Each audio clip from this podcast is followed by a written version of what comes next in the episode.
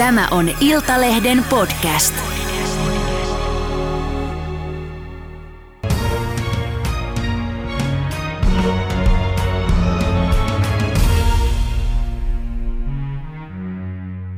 Tervetuloa toimittaja Riikka Suominen. Kiitos. Sun esikoisromaanissasi suhteellisen vapaata päähenkilö Klaara elää ihan hyvässä avioliitossa, mutta ehdottaa miehellensä sitten avointa suhdetta, koska vuosien jälkeen seksi oman miehen kanssa ei enää sytytä. Millainen käsitys sul on, kuinka todellinen toi tilanne on tässä elävässä elämässä? Sen jälkeen, kun toi kirja alkuvuodesta ilmeni, niin mulla on ollut onni saada kuulla paljon ihmisten suhteista. Ja on oikeastaan yllättänyt, miten, mä en osaa yhtään sanoa, kuinka tavallista se niin. prosentuaalisesti on, mutta aina jaksaa yllättää, miten monenlaisia ja kekseliäitä ja oman näköisiä suhderatkaisuita ihmisillä on. Ja ne on musta paljon enemmän monennäköisempiä kuin mitä voisi kuvitella, kun lukee vaikka tota niin, perinteisestä mediasta tämmöisiä mm. parisuhdeneuvoja, mitkä on usein semmoisia aika perinteisiä, niin, niin, niin silleen en usko, että tämä on mitenkään tämä romaanin skenaario täysin poikkeuksellinen. Ja tilastollisesti 5 prosenttia suomalaisista sanoo, että heidän ihanteensa olisi tällainen suhde, että sulla on niin kuin yksi vakituinen suhde, mutta vapaus muihinkin kumppaneihin. Mm. Niin 5 prosenttia on kuitenkin ihan kohtuullinen luku. Kyllä. No äh, sä elät itsekin avioliitossa ja avoimessa suhteessa, jota sä et halua sen enempää avata, kunnioitetaan sitä, mutta kerro se, että, että minkälaista palautetta sä oot sitten saanut, kun sä oot kuitenkin se rehellisesti kertonut, että, että mä itse elän tällaisessa avoimessa suhteessa? Silloin kun tämä kirja tuli, niin tietenkin kustantamossa kysyttiin, että onko mä valmis kertomaan omasta elämästäni, mm. niin kuin, että tämän taustan, että tämä mun oma elämäntilanne – liittyy tähän kirjan teemaan ja mä mietin sitä tietenkin paljon, että, että kuinka paljon sitä pitää omaa niin kuin parisuhdettansa alkaa avata. Ja sitten mä ajattelin sillä tavalla, että, että kyllähän mä sanoisin sulle, että mä oon naimisissa mm. tai että mä oon eronnut tai että mä asun lapsen isän kanssa eri osoitteissa tai tällä tavalla. Niin että jos mä en tohdi sanoa, että mä elän avoimessa suhteessa, niin sittenhän mä ajattelen, että siinä on jotain noloa ja salailtavaa – niin sen takia niin kuin olen sen sanonut. Ja ei kukaan nyt ainakaan päin naamaa kehannut siitä mitään niin kuin ilkeitä tai tuomitsevaa sanoa. Varmaan joku ehkä tykönänsä ajatellut, että kaikenlaista kotkotusta, mutta hirveästi on tullut myös myönteistä, että vielä tämä on kuitenkin sillä lailla harvinainen tapa elää, että eihän meitä julkisuudessa kovin montaa ihmistä naamallansa tästä puhu – ja sitten toivon, että, että ne, jotka miettii tätä, niin voi huomata, että, että se ei ole niin kummallista tai muuta kuin mäkin sille elän. Niin. No miten omaiset ö, ja, ja lähipiiri suhtautunut? Sä ö, oot sikälikin erikoisessa ö, tilanteessa, että asutte perheesi kanssa sun isän, isän kanssa, te asutte samassa taloudessa. Tuliko sieltä mm. mitään palautetta tai, tai lähipiiristä? Ei. Mä myös ajattelen, että mä oon yli 40-vuotias, että – niin. Onneksi Suomessa aikuiset ihmiset saa tehdä omanlaisensa ratkaisunsa, että mä oon vähän verrannut sitä siihen, että ei varmaan kukaan kehtaisi kysyä mun isältäni, että hyväksytkö tyttäresi avioeron tai mitään muuta, että, että kaikki elää omia elämiä, mutta musta tuntuu, että ihmiset ylipäätänsä toivovat, että kaikki olisivat onnellisia, saisi elää oman näköistänsä elämää.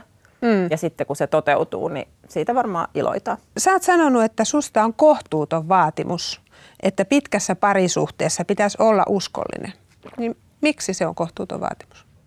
Noin on tullut sanottua. Mm. Mun mielestä on kohtuuton vaatimus, että se suhde niin kuin seisoo ja kaatuu sen mukaan, että jos näihin 60 yhteiseen vuoteen ei mahdu yhtä syrjähyppyä. Et se on musta se, mun mielestä se, se nykyinen ajatus, että – parisuhteen laatu ja pysyvyys mitataan sillä, että mitä me genitaaleilla me teemme, niin on minusta kauhean kummallinen, että se, että se uskollisuuden vaatimus on hirveän tiukka.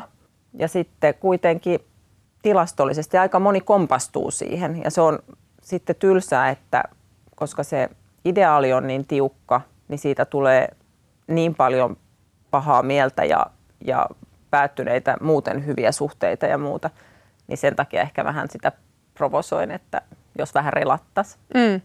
No miten sä itse ajattelet sanasta uskottomuus? Mä ajattelen, että ihmisille, joita rakastetaan, niin ei saa valehdella. Se on musta väärin. Ja sitten mä ajattelen, että parisuhteissa voi toisen luottamuksen pettää monella muullakin tavalla. Voi loukata tosi paljon ja pettää toisen luottamuksen monella tavalla läheisessä tota niin, rakkaussuhteessa, mutta että sille yhdelle tavalle, eli sille, että hairahtaa jossain jatkoilla väärään vuoteeseen tai, tai innostuu vähän liikaa jostain kollegastaan, niin sille annetaan ihan kohtuuton painoarvo niihin muihin, muihin verrattuna. Ja, ja se, että ihmisillä on rakkaudellisia tunteita toisiaan kohtaan, niin sehän ei ole väärin. Mm. Se, että ihminen kykenee rakastamaan montaa ihmistä yhtä aikaa tai kykenee tuntemaan himoa useisiin ihmisiin yhtä aikaa, niin se ei ole väärin. Valehtelu on väärin. Eli sä tarkoitat ja, sitä, niin. että äh, jos tulkitsen sinua niin. oikein, että, että äh, niin kauan kuin siitä avoimesti kertoo sille omalle niin, kumppanille. Niin, mutta silloinhan se, ei ole, silloinhan se ei ole pettämistä niin. eikä uskottomuutta, vaan silloin se on siis tämmöinen sopimus. Mutta en mä, en, mä sillä lailla, en mä sillä lailla suhtaudu uskottomuuteen täysin leväperäisesti, että menkää vaan ja huijatkaa ja valehdelkaa rakkaille ihmisille. Mm. Se, on musta, se on musta tosi väärin. Niin näin mä ymmärsin. Mutta, niin. mutta se, että, se, että me jotenkin ajatellaan, että kaikki ihmisen rakkaudelliset tunteet ja himot suuntautuisi aina siihen puolisoon ja, ja ne kaikista muusta pitää kieltäytyä, niin se on musta ehkä vähän ihmeellinen, ihmeellinen vaatimus. Mm. Eli että et, et sun mielestä seksiä voi harrastaa avioliiton mm, tota, ulkopuolellakin, kun sitten siitä tota, kertoo avoimesta ja pitää toisen ajan tasalla? Jos sitä haluaa. Niin. Kaikenlaista voi tehdä. Reilu kolmasosa about harrastaa sitten syrjähyppyjä tai hyppyä pettämistä tai pettää. Monessakin eri kyselyssä tämä on tullut ilmi. Muun muassa Iltasanomat teki 2018 tämmöisen oikein massiivisen kyselyn, johon vastasi peräti yli 26 000 ihmistä. Ja se tuki tota samaa tilastollista faktaa, mutta harva kuitenkaan tosiaan kertoo siitä syrjähypystä tai hypystään, niin mitä sä arvelet, mistä se sitten johtuu? Mä oon sitä mieltä, että syrjähypyt ovat viimeisiä seksuaalisia tabuja – me ollaan onneksi päästy monista muista sellaisista normeista, kuten että naisen pitää kainosti odottaa, että joku sen kotoa poimii ja naiset eivät voisi olla aloitteellisia ja homoseksuaaleja ei onneksi enää, enää syrjitä, vaan tunnustetaan, tunnustetaan heidän tapansa rakastaa ja tällainen tapa rakastaa ja muuta. Et monet seksuaaliset tabut on murtuneet, mutta tämä uskollisuuden tabuhan on edelleen todella suuri. Ja musta siitä kertoo se, että jos ajattelee, että joka kolmas on, hänellä on ollut sivusuhde tai syrjähyppy tai yhden illan juttu tai joku muu, niin näistä ei, jokuhan niihin ajaa, mutta tällä hetkellä ei minkäänlaista tilaa keskustella siitä, että niihin voisi liittyä jotain mukavaa tai miellyttävää, vaikka senhän takia niihin varmaan sitten ajaudutaan, vaan se tapa julkisesti niistä puhua on tämä trauma ja hirveys ja esimerkiksi isossa päivälehdessä voi olla juttu, missä asiantuntija kertoo, miten välttää syrjähyppy. Ja se on musta ihmeellistä aikuisten ihmisten jotenkin paapomista ja jotenkin moraalinuorassa pitämistä, että se on vaan, ajattelen, että joku, joku on sellainen, joku syy on siihen, että se on edelleen hyvin tabu, että siitä, siitä ei voi puhua, että siitä pitää, siitä pitää puhua – hyvin varoitellen, hyvin ongelmakeskeisesti, hyvin aina sitä sen vakisuhteen niin kuin kautta. Että aina mietitään, että oliko siinä vakisuhteessa jotain ongelmia, että tämä ihminen ajautui tähän hirmutekoon. Välttämättä liittynyt siihen vakisuhteeseen yhtään mitenkään. Mutta, mutta tällaiselle mm. on aika vähän tilaa. Ja siksi mä ajattelen vähän semmoista älyllistä epärehellisyyttä, että jos joka kolmas kuitenkin tämmöiseen sitten tuota, tilanteesta itsensä löytää. Nyt jos on pelko siitä, että, mm. että on avoin suhde ja sitten se toinen, toinen ihastuu. ihastuu ja rakastuuko sitten siihen seksikumppaniinsa. Niin. Mutta mut kun niissä kaikissa ihmissuhteissahan ollaan onneksi vapaasta tahdosta, että avoimessa suhteessa voi ajatella, että se riski siihen, että puoliso ihastuu, niin se on oikeastaan vähän niin kuin pienempi, koska jos perinteisessä parisuhteessa sun puoliso ihastuu, niin sitä se lähtee, koska se vaihtaa seuraavaa. Sehän on se meidän nykyinen elämisen malli, se niin kutsuttu sarja monogamia, että ensin ollaan yhden kanssa ja sitten jossain vaiheessa ehkä erotaan ja löydetään toinen tai ihastutaan ja vaihdetaan lennossa toiseen. Ja se on niin kuin normaalia ja sillä lailla hyväksyttyä, mutta avoimessa suhteessa on täysin mahdollista ihastua ihan hirmuisen paljon johonkin toiseen ihmiseen. Se ei, se ei muuta sitä vakisuhteen perusasiaa. Mm vakisuhde on edelleen tärkeä, se hoidetaan kunnialla ja sitten sit jossain vaiheessa useimmat ihastukset laantuu ja muuttuu joksikin muuksi tai, tai laantuu kokonaan. Et silleen mä ajattelen, että ihastuminen uhkaa avointa suhdetta jopa vähemmän kuin sellaista tiukan monogamiseen, tiukan yksiavioisuuteen sitoutunutta suhdetta. No sanois vielä se, että mitä se vaatii avoimessa suhteessa, että, että se toimii? Apua. Mä oon ollut kauhean jotenkin varovainen siinä, että mä en mä en ole todellakaan parisuhdeterapeutti tai, tai tämmöinen ihmissuhteiden asiantuntija, mutta ehkä mä ajattelen, että on hyvä tietää, että mitä itse toivoo ja sitä rehellisemmin pystyy sen sille puolisolleen sanomaan, niin sitä paremmin voidaan yhdessä elää sille, että molemmat on tyytyväisiä ja että se perustuu rehellisyydelle eikä tarvitse sitten vaikka toisen selän takana hakea sellaisia asioita, mitä, mitä toivoo. Mm. Pitkien parisuhteiden yksi yleisempiä ongelmia näyttää olevan naisten haluttomuus, seksuaalinen haluttomuus. Niin mitä sä ajattelet siitä, mistä se johtuu? Se eittämättä näyttää olevan erittäin suuri ongelma, koska puolet pitkissä suhteissa olevista naisista Finsex-kyselyssä sanoo, että he, he kokee niin kuin halun puutetta, niin kuin ainakin silloin mm. tällöin.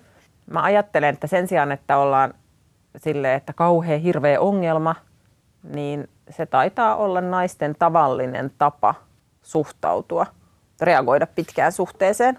On jotain semmoista tutkimusnäyttöä tai siitä, että voi olla niin, että naiset ovat se vaihtelun, seksuaalisesti vaihtelun haluisempi sukupuoli. Mutta se on ollut meille kulttuurisesti niin kauhean tabu, koska on ajateltu, että nainen vaan siellä kotilieden lämmössä haluaa olla ja turvallisuutta hakee ja viihtyy niin hyvin kuin kaikki jotenkin on niin turvallista ja tuttua, niin sellaiselle on ehkä ollut vähän, aika vähän tilaa sille ajatukselle ja keskustelulle, mutta tosiaan jotain vähän semmoista, ja jotain tuoreita kirjoja olen lukenut siitä, niin, mm. niin on, mutta, mutta et ei se musta mikään siis ei ole, tarvitseeko se olla mikään valtaisa ongelma. Voidaan todeta, että monet naiset reagoivat tällä tavalla pitkään suhteeseen ja sitten mennään eteenpäin. Niin, no kuten tuossa itsekin aikaisemmin sanoit, että, että parisuhteesta äh, kirjoitetaan paljon ja se on mediassa esillä, niin aika usein törmää sitten tämmöisiin parisuhteneuvoihin ja just tähän naisten seksuaaliseen haluttomuuteen ja sen hoitamiseen. Äh, Puhutko piristysvinkeistä? Esimerkiksi joo, ja, ja, ja tämmöisiä, niin kuin, että kehotetaan, aika yleinen neuvo on se, että, että kehotetaan miestä osallistumaan kotitöihin, niin tota, kyllä se seksikin sitten alkaa vaimokas luistaa. Tää. Mä olen ehdottomasti sitä mieltä, että kaikkien miesten pitää osallistua, eikä vain osallistua, vaan tehdä puolet kotitöistä, piste. Mutta sitten mä en ole ihan varma, että liittyykö se ihan hirveästi seksiin. Totta kai jos ihminen raataa jonain kotiorjana kaikki päivät, niin voi ihan harvinaisen vähän kiinnostaa mikään erottinen leikki sit illalla. Mm. Mutta että, että se on musta ollut jännä ajatus siitä, että naiset käyttäisivät seksiä vähän niin kuin kauppatavarana. Että kunhan sä imuroit, niin sit voi herua. Niin se on musta jotenkin kummallinen ajatus. Ja sitten musta on myös semmoinen, että ne ei niinku liity, ne on kaksi asiaa ja ne on molemmat tärkeitä ja, ja sillä lailla, mutta mä en ihan tiedä, miksi ne liittyy toisiinsa ja miksi niin kauhean innokkaasti niitä imurointivuoroja aina niihin seksivinkkeihin laitetaan, mutta, mutta tota, se varmaan liittyy se ajatukseen, että naiselle se kuitenkin se koti ja kodin puhtaus mm. on kuitenkin ehkä kaikkein tärkein asia, niin se on sitten se joku tienaisen sydämeen se imurin parsi. Niin. Ärsyttääkö sinua sitten, kun sä luet noita No aivan sairaasti, joo. Tai kun musta se on niinku, musta se seksi välineellistetään jotenkin semmoiseksi, eri, semmoiseksi vähän niin kuin kotityöksi muiden joukossa. Että kun sä hoidat imuroin, niin hän hoitaa sitten tätä sänkypuolen. Mm. No sanoisi tähän loppuun vielä se, että, että mitä sä toivoisit, kun sun puheesta kuultaa koko ajan läpi, että, että ajat on muuttunut ja, ja jotenkin ei uskalleta puhua sitten näistä asioista, mitä sä tuot esiin, niin minkälaisia avauksia sä toivoisit? Mitä sä toivoisit, että tässä, tässä yleisemmässäkin keskustelussa sitten muuttuisi? sillä lailla kyllä uskalletaan sille, tähän sä, säkin oot mut kutsunut näistä Kyllä. puhumaan. Mutta niin kuin sanoit, monta ei joo, ole, jotka julkisuudessa niin, puhuu. ei ole. Ja, kyllä, ja on seksi edelleen semmoinen, esimerkiksi mietin nyt vaikka sitä telkkariohjelmaa Ensitreffit alttarilla, jos siinä koko ohjelmassa ei uskalleta puhua seksistä, niin onhan nyt seksi vielä tabu. Ja, ja, et, ja, et kyllä, ja kyllä, kyllä naiset joutuu miettimään. Mä oon siis vapaa toimittaja, ei, ei mua voi kukaan hakata sillä päähän, että mä puhun tässä näistä aiheista. Mutta moni ihminen on semmoisessa ammatissa vaikka, että et, et on seksi vielä musta sillä lailla tabu. Mm. Ja mitä mä toivoisin, että muuttuisi, olisi ehkä se, että tällaisen keskustelun myötä useampi uskaltaisi elää omanäköistänsä elämää, vaan sen takia, että ei ainakaan kukaan kuvittele, että on joku tota niin, jonkun sosiaalihallinnon antama normi, että parisuhde pitää elää näin tai, tai rakkauselämää pitää elää näin, kun me ollaan Suomessa hirveän vapaita elämää ihan niin kuin me halutaan, niin että se mahdollisuus käytetään. Kaikissa maissa ei voi elää näin vapaasti, mutta täällä voi ja saa. Niin se, ja sitten mä toivoisin, että median parisuhdejutut muuttuisivat. Ne on mm. ihan hirvittävän normeja ylläpitäviä. Niissä on aina samat aika konservatiiviset asiantuntijat kertomassa, miten ihmisten pitää tehdä. Ja, ja mä en tykkää siitä ja se luo musta jotenkin turhia paineita ja turhaa sellaista niin kuin jäykkyyttä siihen. Kun ihmiset on oikeassa elämässä oikein kekseliäitä, niin, niin jotenkin, että se näkyisi mm. myös, että myös me, jotka eletään niin kuin tällä eri tavoilla, niin voitaisiin tunnistaa itsemme median parisuhdejutuista, koska nykyään se ei kyllä tapahdu. Mulla on vaan sellainen, että nämä puhuu jostain ufoista.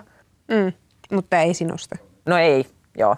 No sulla on työllä uusi kirja. Jatkatko tästä samasta tematiikasta vai onko luvassa jotakin ihan muuta? En. Toive on kirjaat aika varhaisessa vaiheessa, mutta toive on se tavallaan, että tyylilaji olisi sellainen niin kuin samanlainen, että se olisi jotenkin kevyttä ja viihdyttävää, mutta että siinä olisi semmoinen yhteiskunnallinen, niin kuin ehkä vähän pohjavire tai tällainen, mutta e- ei. Mä, musta mä sanoin tuossa ekassa romaanissa niin kuin se, mitä mulla on tästä sanottava. Sitten on ihanaa, kun on saanut tavallaan puhua sit siitä ja saanut siitä palautetta, niin, niin näillä näkymin niin mennään vähän eteenpäin. Yritän seuraavassakin romaanissa olisi seksiä, koska nykykirjoissa sitä ei ole turhan paljon semmoista niin kuin iloista, kevyttä seksiä. Niin siksi ajattelen, että yrittäisin sitä saada sinne. Suurkiitos tästä haastattelusta, rohkeudesta puhua ja kaikkea hyvää. Kiitos.